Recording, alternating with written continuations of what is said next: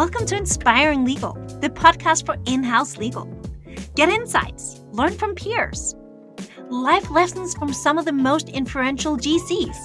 If it's related to in house legal, we cover it. For more inspiration, go to openly.com slash community.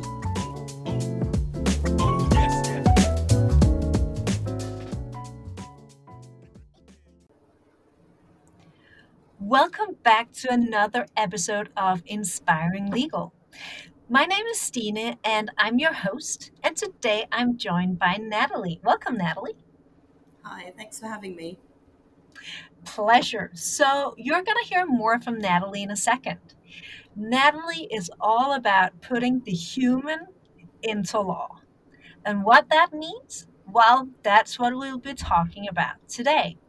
But before we do that, Natalie, can you maybe just tell the listeners a little bit about you, your background, and why this area is on like your radar, your passion, and something that you are working a lot on? Sure. So I'm a general counsel um, in house. I trained as a lawyer in the city at Taylor Wessing but moved very quickly into an in-house career. So it's quite unusual at the time to do that. That was back in 2009. So quite a lot. It wasn't really the usual way for people to enter the profession. So I think I've always been quite conscious of the fact that perhaps I don't have the traditional training that a lot of lawyers do that operate in the commercial and corporate world. And equally, I think there's a way of providing legal services in a house that's quite different to being in private practice, which isn't always about just the technical skills and uh, deigning legal advice on others, but more how you get people, how you win people over, and how you get people to care about legal and care about including you in their decision making to make better decisions for the overall business. So I think having that unique opportunity so early on in my career to enter the corporate world as a junior lawyer allowed me to play a little bit more with those ideas of well why me why, why does somebody want to come to me rather than uh, legal as a concept? And so, therefore, I think those human skills have always been really important part of my career. And I think we do see a bit of a lack of them in the profession sometimes, a lack of empathy. And I think that's taking its toll on the profession. If we don't do more about it as legal leaders, then we're going to lose talent and we're not going to have really great people joining us and, and lifting the uh, talent pool and the profession further. So that's something that I'm really passionate about and would love to talk about a little bit more today. And that's what we're going to be talking about. So, putting legal and humans together, well, that's something we've always been doing.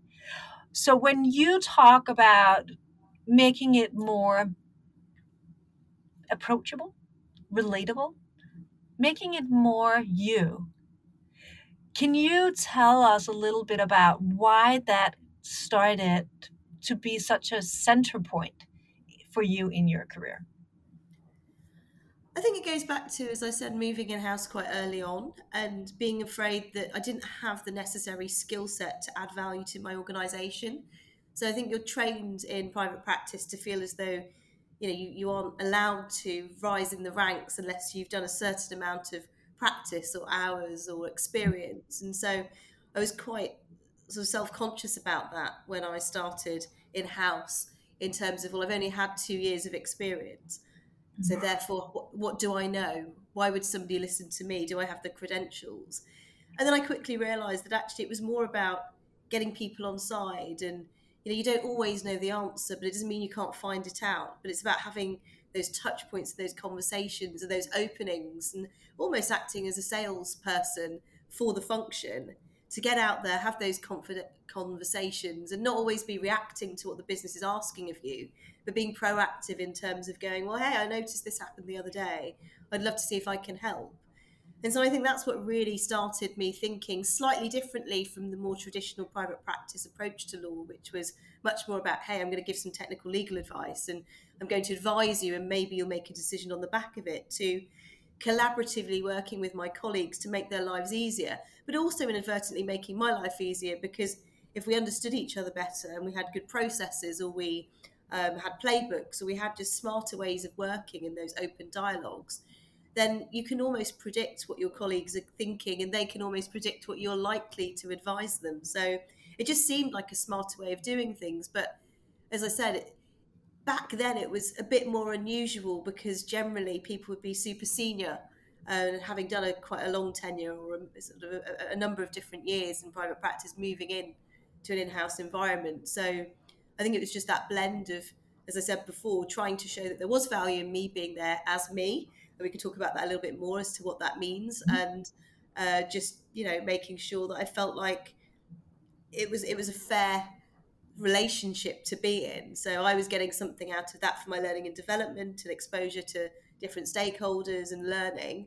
But equally, I was able to to add value. And what you realise is that actually a lot of law, there's quite a lot of common sense to it, as well as the mm-hmm. understanding of what the law says. So, you know, it's all very well knowing the law, but if you can't articulate that in a way that somebody's going to understand or it resonates with them, or you can't influence them to do the right thing, then what's the point in knowing the law? It's just something that's mm-hmm. in your head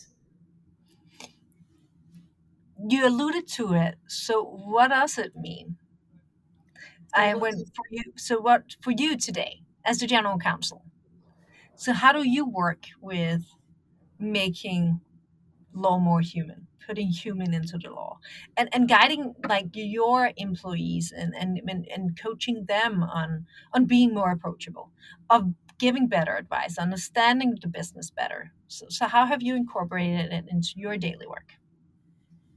I think it's about being available, but also we, we use the word approachable and you know not, not not trying to mystify law. I think a lot of lawyers don't realise that we're already put on pedestals for the type of background and training that we've had. So people have a certain expectation as to what we are and what we bring to the table. So we don't need to be insecure about it and try and prove that people should listen to us. I think that comes across as very defensive and also quite haughty and it alienates people around you. So that's not really a great approach. I think it's more about sort of showing that it's a discipline or it's a lens that you look through the world, is the mm-hmm. legal mm-hmm. lens, as it were. And we're here as somebody who's a, a seasoned professional in that area to opine or give, you know, uh, in terms of what our view is on something given that knowledge base. And there's, as I said before, there's no point in having that knowledge base if you, if somebody else can't receive it. And so I think the key for me is having those conversations at a human level. So not hiding behind email, not hiding behind you know these different barriers, but being there in person, showing who you are as who you are, as well as just a lawyer. I think a lot of people get quite hung up on providing legal advice. And what does it mm. mean to provide legal advice? And there's non-legal advice. People don't look at the world like that, other than lawyers. Nobody mm. else thinks of the word non-lawyer because the world is full of non-lawyers, and the fact that we coin it in that way is actually quite arrogant, and and also just completely just doesn't really uh, understand the the environment in which we're operating in. So I think we've got to remember the world is full of non-lawyers. The majority, in fact, are non-lawyers. So it's down to us, the minority, to educate in what we do. So when we get frustrated about the fact that somebody doesn't understand what they're telling we're telling them or they're not following our advice, probably our fault because they're not mm. going to have the same understanding or come from the same place as us because they haven't been trained in this way.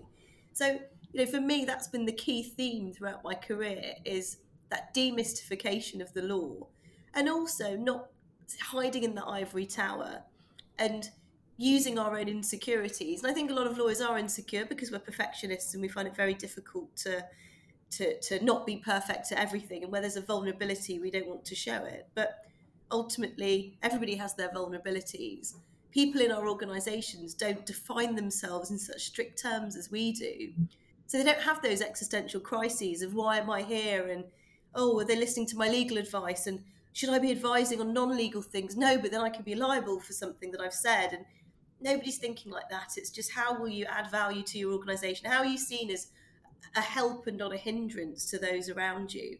I think that's a key piece of being any kind any human in society, you know, what are you there for? Are you leaving the woodpile higher than when you found it?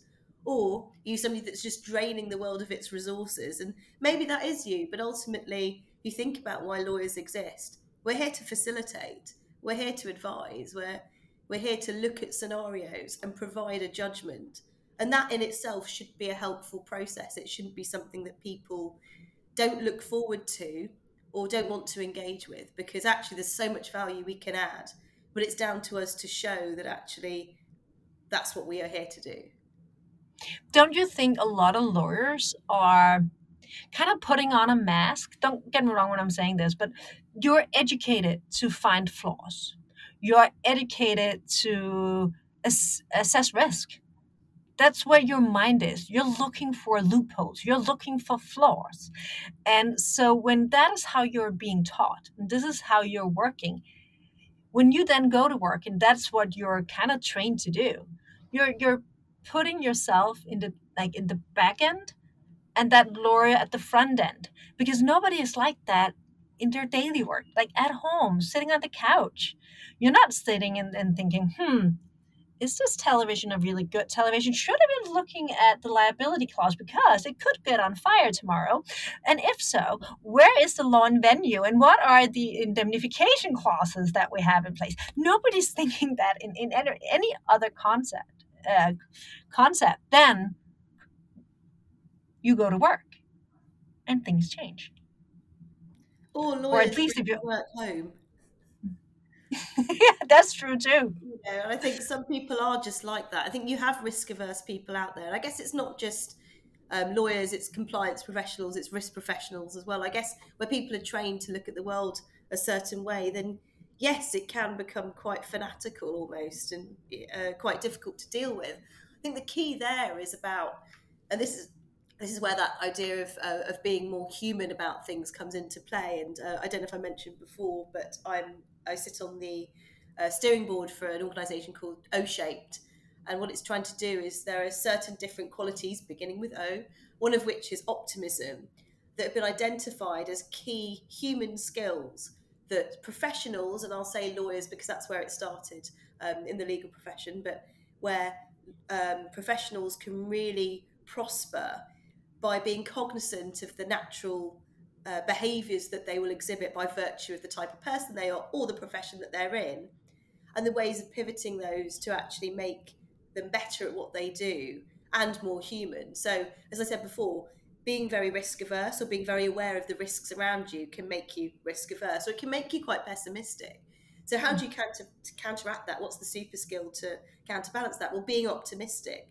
So, how do you uh, emulate optimism to balance that natural pessimism that may be there so that you're not constantly being the person that says no don't do that or that's going to be risky or you know something that's always phrased in the negative sense but actually it's empowering you to go well okay if that could be the state of affairs how can i make it better or how can i fix it? What suggestions or solutions can i come up with? So i think it's those those ways of tricking your mind into knowing well okay let's talk about what our default positions are or how we behave and then how are we going to make that that better? And are we going to be brave enough to do that? And i think a lot of this comes down to the environment in which you work in and the people around you and it does need to be relatively safe or you need to be brave about it uh, in order to do that. And, and maybe some of us lack a little bit of um, you know maybe there's too much fear there preventing us from doing it. However if we do be brave and we be courageous leaders, then perhaps those changes can become more part of the norm and some of those negative associations with behaviours of lawyers, if you just have articulated, can be turned on their head. And actually, it can be, well, yes, well, a lawyer is going to be looking at the world like that. However, because they are so intelligent and emotionally um, aware, they're able to counteract this. And if we could have more people recognizing that lawyers are very well rounded professionals, then, as I said before, perhaps more people will want to be lawyers. Perhaps people will respect us more. Perhaps we'll enjoy what we do more. There'll be less mental health issues. There'll be less people leaving the profession, and we can be proud to be the legal professionals that we are. You talked a little bit about the um, sector um, and and law firms and the pressure and the way that they're working. How do you see kind of like the state of affairs today when it comes to law firms and the way that people are working? I think it's really difficult. Um, there, there, was a study recently on the in-house, sorry, in, in, on private practice, and it was one of the firms was saying how it's expecting more billable hours out of their employees and that people don't seem to be giving enough. And it's quite disappointed to see that there's still that fixation on measuring the output of a human in a very uh, binary sense. And I think that's the issue. I think the problem with law firms is that they're still operating on a billable hour model. So it's all very well as using that as an internal metric. But if you're driving your whole agenda based on profit, how are you really ever going to be client focused if you're not incentivized to be more efficient and more effective? But equally, how are you going to get people doing high quality work for minimum input if it's all about the number of hours they're racking up? And so you see this just issue with that that model which isn't working for the client and it isn't working for people in there because they don't actually get to have the downtime that they need to refresh their minds to then be able to be fighting fit the next day. I think also there's been a real issue in terms of the way that people are getting remunerated, especially in some of these large private practice um, organisations in the city or international organisations. So we, we see now NQs on salaries of six figures plus. And so if we think about the quality of work that somebody at that level can achieve, is it worth six figures? I don't know, probably not. So, what are these individuals being paid to do if ultimately the output of the work isn't going to reach that six figure number potentially? And it's going to be giving all the hours that God sends to effectively sacrifice themselves to make that economic um, remuneration sum work. And so now you've got people who are sort of falling into that trap of getting used to salaries of like that, then can't get out of it, but then have to keep giving more and more of their time, which isn't, as I said before, working for anybody because we're not getting the quality of work always, we're not getting the best out of people, and people experience mental health issues or burnout, and that's not a sustainable profession. That's not human. We're treating people within our profession like they're commodities and some clients are guilty of treating their firms like that.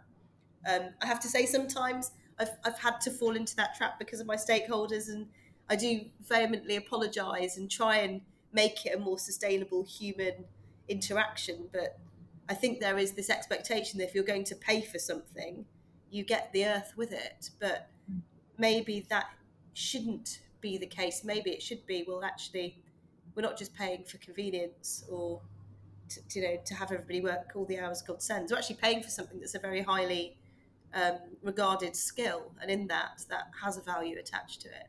So I don't think the profession is really helping itself. So it's down to all of us within it, especially on the client side in house, not to fall into that trap of, of, of commoditizing our external advisors.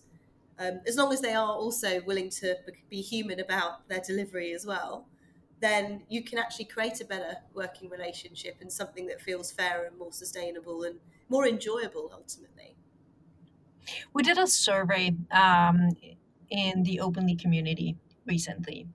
And what that survey showed was that the majority of in house legal teams are overloaded with assignments, they're overstretched, and many were struggling with work life balance. And on top of that also stakeholder management.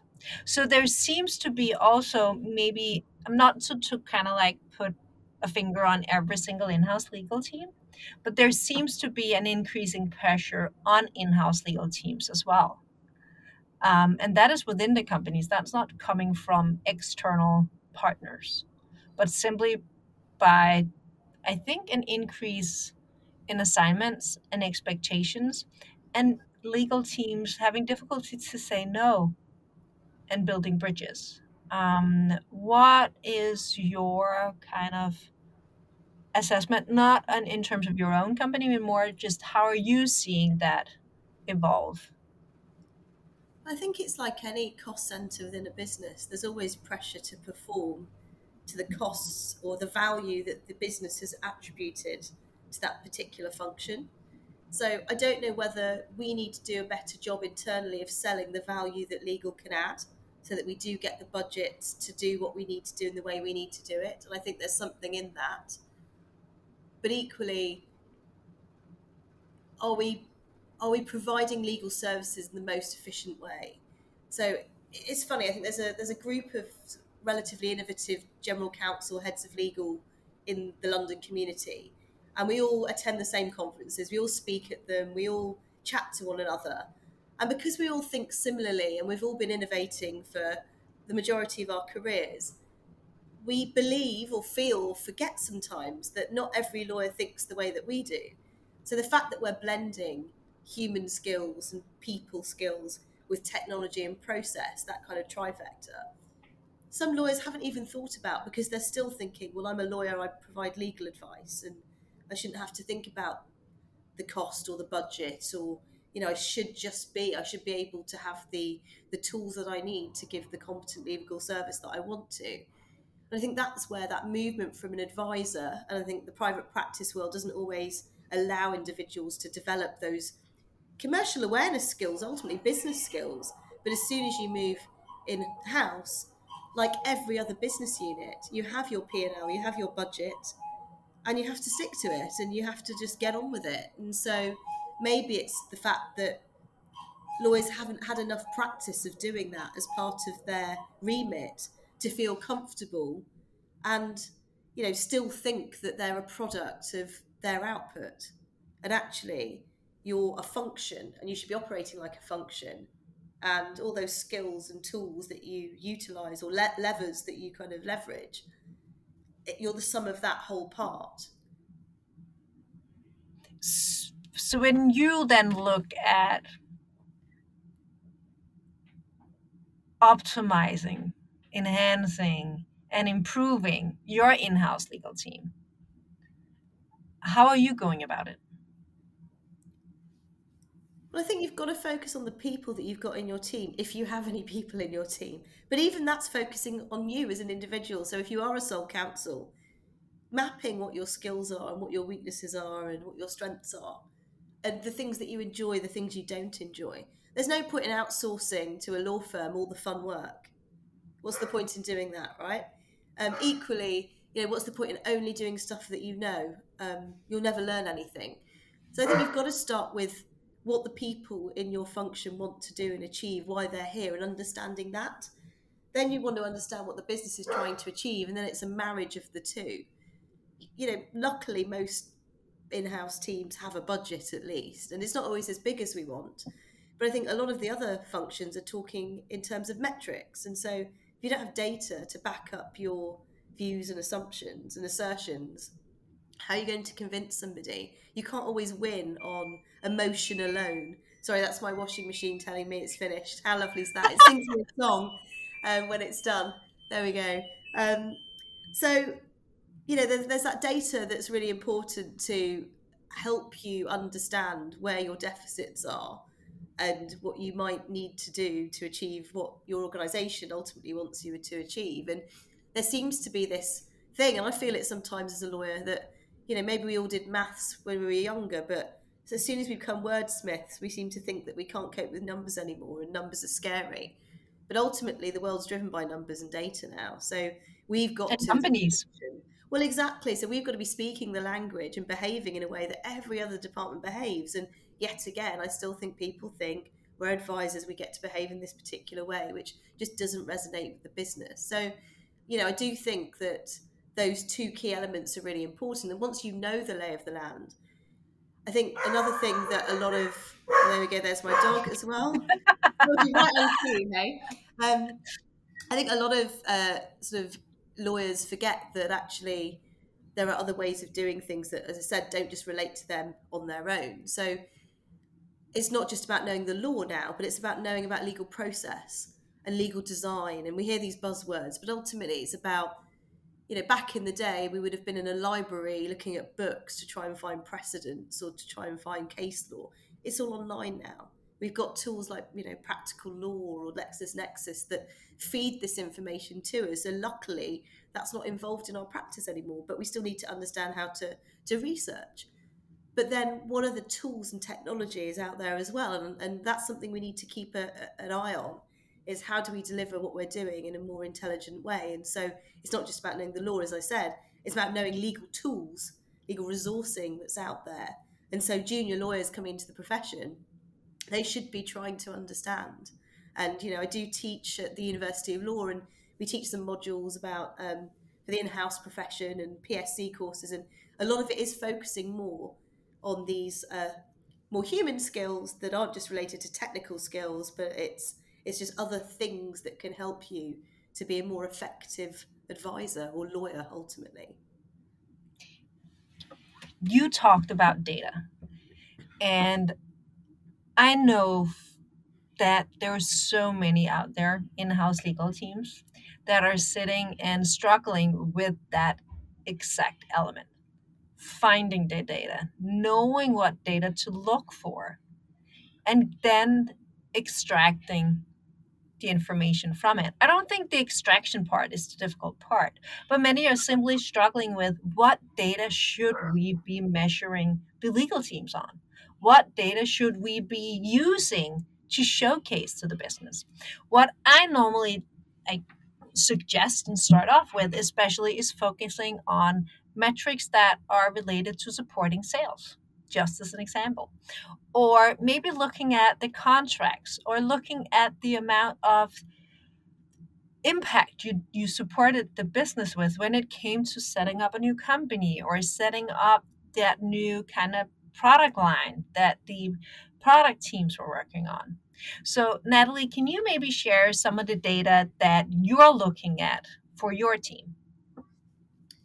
Yeah, so I think mapping out what you're working on is really important. So whether you know all the different business areas, the types of contract or query that it is. Um, the, I, you know, I hate to say it, so I just criticise private practice for this, but bear with me. Um, recording time can actually be really useful. So as I said, an internal metric. It's not used as a stick when I do record time. It's actually used as a tool to help understand what we're spending our time on. And ultimately, if we need more resourcing or support, that's giving me that data. So I think that's a that's a really good way of just knowing what you are what you're doing. I think it's quite difficult when it looks for like deal value. So, you know, are you really adding the value that's related to the deal every time you touch a deal? Probably not. So is that a true metric? I don't know. Equally, you know when you're i think even just managing um, the spend itself to challenging bills or challenging spend or asking for fixed costs up front getting that data in terms of well because i was savvy enough to say i want this at a fixed fee actually it would have cost me three grand more i've saved the department or the bottom line three grand so i think all of those things are quite good reputational management of you know settling claims early that's quite a good one and normally you get quite a bit of data that if this went to trial this is what it would cost the organisation. By being involved, by being savvy, we've we finished it at an earlier time. So I think those are kind of quite common metrics. I think the key thing is just think about how your organisation measures its success itself. So look at what other departments are measuring success on, because there might be some common metrics that for your particular sector or your particular company are seen as important. So, for example, when I was at Enterprise Rent a Car, they're known for having um, NPS scores, so it's all about customer satisfaction. So one of the things we wanted to measure to the same degree that they do in store, which is the question is, were you entirely satisfied with the way that we dealt with your query? And if it's not a five, it just doesn't count your score at all. And so it's quite a difficult metric to keep a, a really high score for. But you're actually allowing yourself to be vulnerable and be measured in line with your peer groups. And so people feel like you are part of the business and um, one of them. I shouldn't be saying them because you know you're part of an organization but rather than just the legal team has its own way of operating. So i think that's quite quite key when it comes to metrics. It's not just about showing the value in the way that serves your own purpose necessarily but it's also about presenting information in a way that other functions are presenting information so you are actually akin to them and then certain asks shouldn't be, well, don't lawyers just do X, Y, or Z? It's well, actually, functions need tools to support what they're doing. You know, customer service has a platform, finance has a platform. Why wouldn't legal have a platform? So then it becomes just much more akin to what other business departments are doing. And I think trying to be special or different just doesn't work in a company. So, when you then think a little bit about who you get your inspiration from, who is giving you those good ideas or adding to your little toolbox of amazing um, goodies to pull from. Um, what would you, uh, or who would you say is inspiring you? So I think there's a there's probably a couple of answers for this. I think in terms of the legal world, I definitely have to say it's the community of fellow GCs and heads of legal in in that sort of London hub. Um, there's such a group, a large group of individuals that are so giving of their time and knowledge and aren't competitive about it, are very giving, very open source about it. And I think that's really important. So the peer groups and the networks and speaking to other people and reaching out to people, I think have been really useful. And just having those conversations, even though a lot of what I've kind of done has kind of happened by osmosis or dare I say it, common sense. Um, speaking to other people who are doing a similar thing or the same or slightly different not only is quite validating in itself, but allows you to enhance what you're doing as well. So there's continuous conversations with the right professionals in the profession, I think are really inspiring. But I think going more to the human side of things, um, it, I'm not sure if everybody's a fan of this guy, but Simon Sinek, um, eh, I'm a big fan of, who is talking about the more authentic and modern style of leadership, which so many businesses still need. Um, I don't think we are living in a super modern world of, you know, philanthropic entrepreneurs who are doing the right thing necessarily. I think we're still seeing that capitalism is that capitalism game. And there's always a place for lawyers in that because we are wearing that ethical hat and we are there to try and advise what's the right thing to do and not just what is always the legal thing to do or the wrong thing to do. So I think reading books by authors like him who are really talking and, and, and pushing for that agenda and also talking about younger generations in a way that isn't patronizing. I get quite upset when I hear more senior legal professionals talking about millennials or talking about the youth or the younger lawyers and it's who have certain expectations or who don't exhibit certain behaviors or skills and I feel sometimes I have to remind them that you know we talk about how you grow resilience and a lot of the ways that we may have grown resilience is by going through horrible times um, but why would we want our children to go through a horrible time to learn to be resilient? And yet we think that people in the profession should be going through um, horrible times or they're not authentically learning resilience. And I think there are other ways of learning things without it being horrible and without replicating some of the wrongs of our pasts.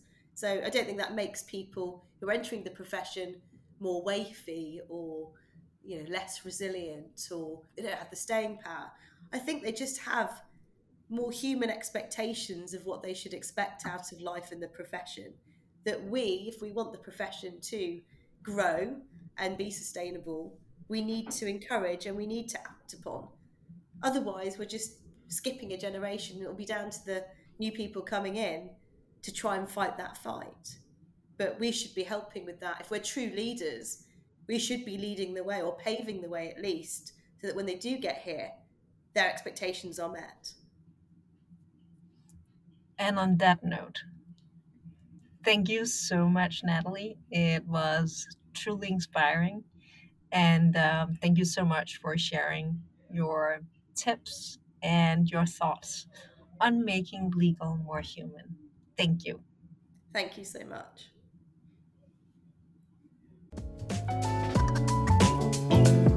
Thank you so much for listening in to Inspiring Legal. Remember to subscribe. And if you want more information, you can always go to openli.com slash community. That was openli.com slash community.